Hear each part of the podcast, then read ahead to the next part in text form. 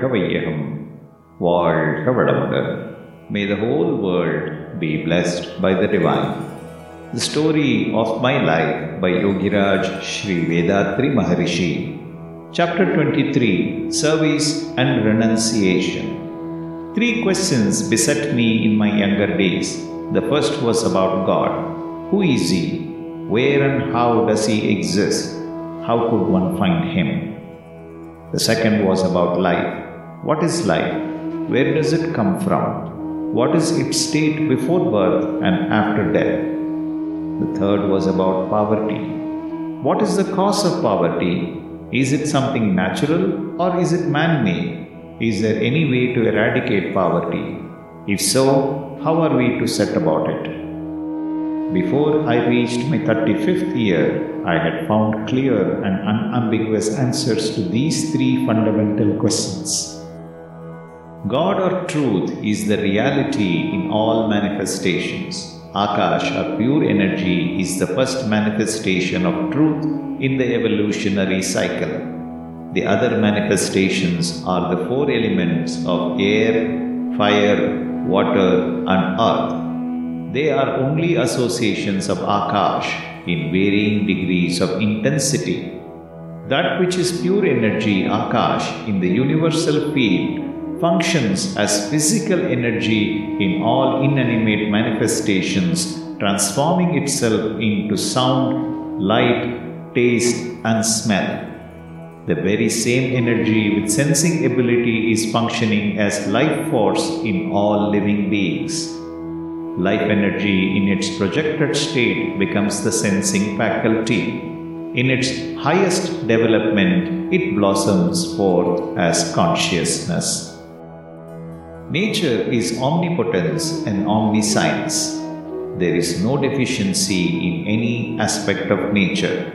From birth to death, all the facilities and requirements for all living beings are provided by nature. Therefore, nature cannot be blamed for poverty. Through his experiences of pain and pleasure, his hard work and intellectual ability, man learned to enjoy the natural resources after giving them an artificial shape and artistic beauty. Poverty results from man's ignorance of the law of nature and the dignity of work. He can lead a prosperous and peaceful life if he understands the nature of God and of life and the value of intellect and labor. All poverty and suffering in this world is due to the majority of human beings living in ignorance and oblivious of their duty, while only a small minority are duty conscious and do their work sincerely. Even though the one omnipotent truth has manifested itself as life and consciousness, it gathers imprints of sins because it gets entangled in sense activities and functions in a state of delusion. All men are endowed with the reasoning faculty, and if only they realize these fundamental truths, the individual and the community can live happily. Man is an integral part of the community and is expected to live in harmony with others, always prepared to help those who are in need. Otherwise, his actions will violate the rights of others and bring about suffering and sorrow. If mankind has to live in peace, everyone, whether he has attained realization or not, must regulate his life in such a way as not to cause pain to himself or to others, to the body or the soul, in the present or in the future. The paths chalked out by men of realization for leading such a life are known as religions. Only such men introduce laws through governments to punish and correct those who stray from the righteous path. Yet governments and religions have not so far succeeded in ensuring peace on earth. The reason is not far to seek. It is because men of realization have not been entrusted hitherto with the responsibility of running the government. After having discovered the answers to these fundamental questions, I asked myself as to what I should do under the circumstances in which I was placed. men differ from one another due to variations in physical strength, in intellectual ability, in the color of the skin, in the wealth that he possesses, and in the power and influence that he wields. In spite of all these differences, one has to remember that every man is the product of the community and all his capabilities, whether they are meager or abundant, are a gift of the community. When man comes into this world, he brings nothing with him. Likewise, when he leaves this world, he takes nothing with him. From the moment of birth, the journey towards death begins. The period by which death is postponed from the hour of birth is known as life. Whatever talents a man is endowed with during this interval between birth and death, all of them are donated to him by the community, and hence it is but just that all his life he has to go on repaying this debt by utilizing his talents in the service of the community. Such repayment is known as selfless service or nishkamya karma. For when one is engaged in such a service, he desires nothing and expects no return. But when an individual looks upon his service as an investment, calculates and expects a return for the service rendered, it is not at all real service. It is only a selfish act which can never bring him abiding peace. When one performs nishkamya karma and thus serves the community in a spirit of detachment, it is known as renunciation. Those who practice this noble type of service are known the real servants of the society, the ideal social workers, the perfect sannyasis or ascetics. If an individual's sphere of service is confined to the limited circle known as the family, he is known as a householder. If the sphere of service embraces the whole of mankind, he is known as a sannyasi. Hence, the real criteria for differentiating a householder from a sannyasi is not attachment or non attachment, but selfish or selfless service. The correct yardstick should be whether the sphere of service is limited to the individual's family or extends to the entire human family. In both cases, whether the individual is a householder or a sannyasi, service has to be selfless without attachment and should be performed in a spirit of renunciation. Such renunciation is the perfect state of consciousness achieved by the actualization of self, which is otherwise called realization of truth.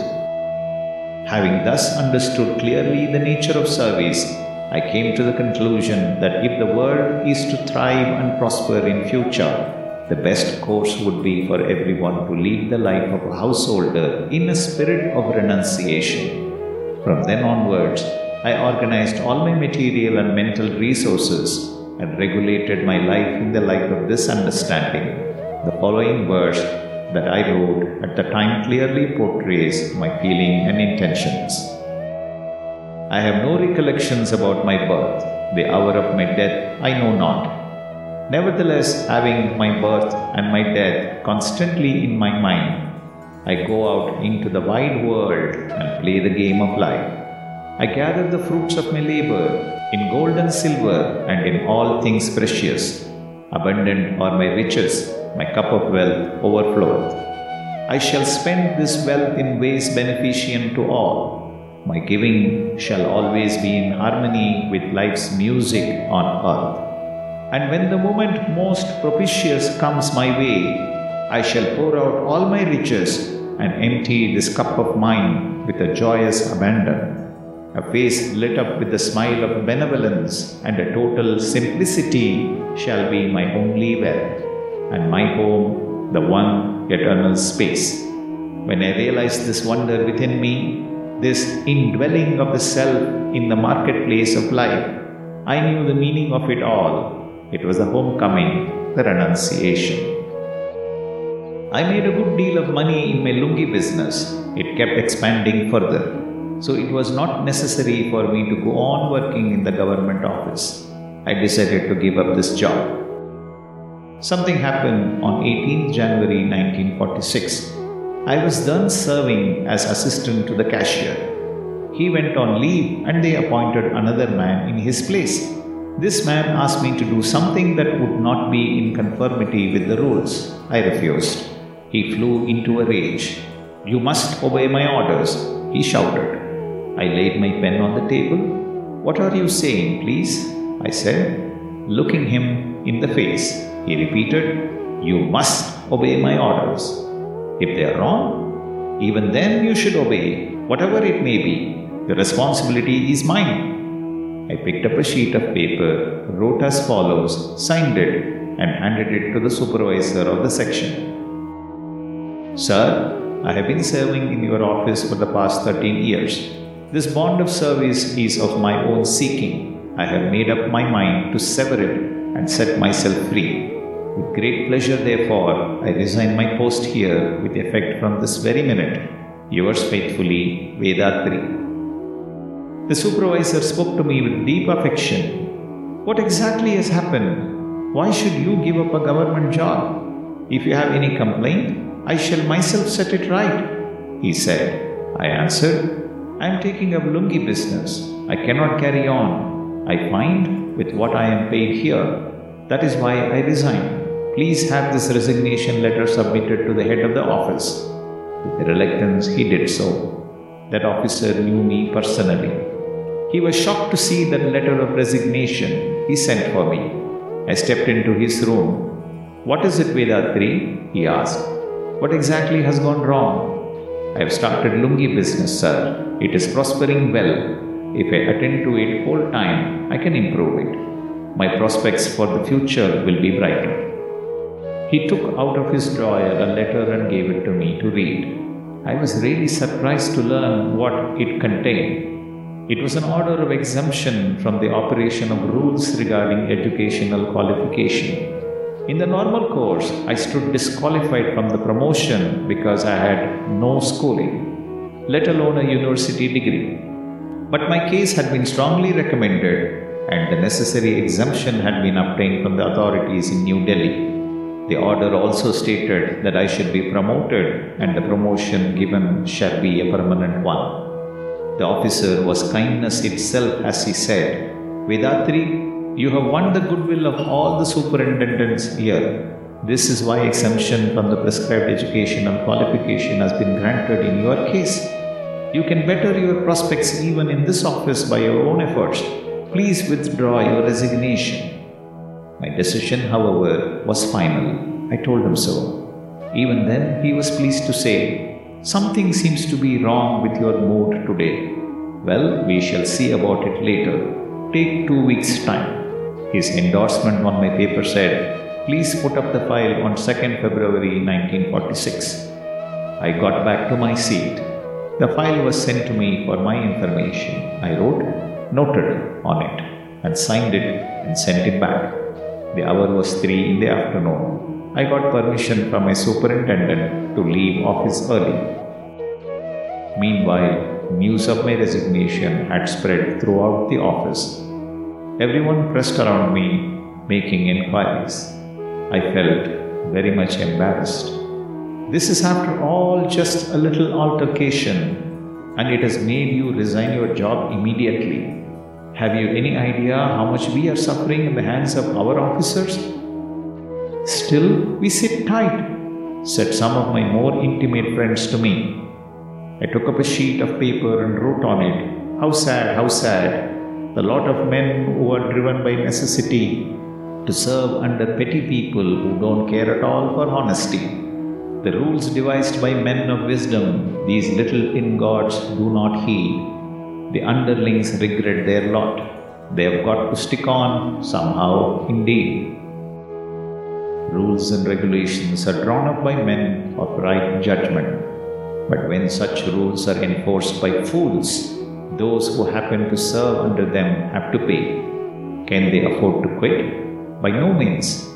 They have to earn a livelihood. Things are topsy turvy.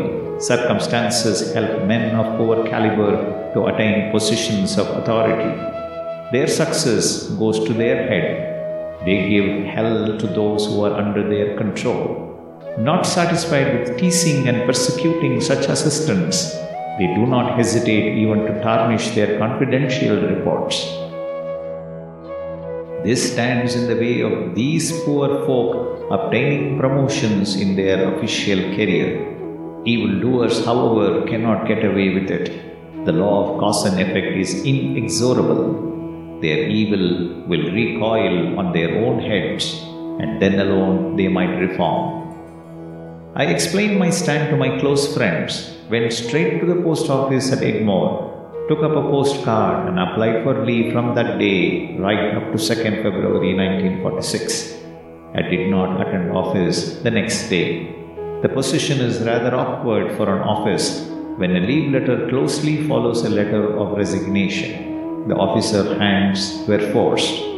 I received an intimation that my resignation had been accepted with effect from 19 January 1946. May the whole world be blessed by the divine. நம் கடமை அறவாழ்வின் நாட்டத்தை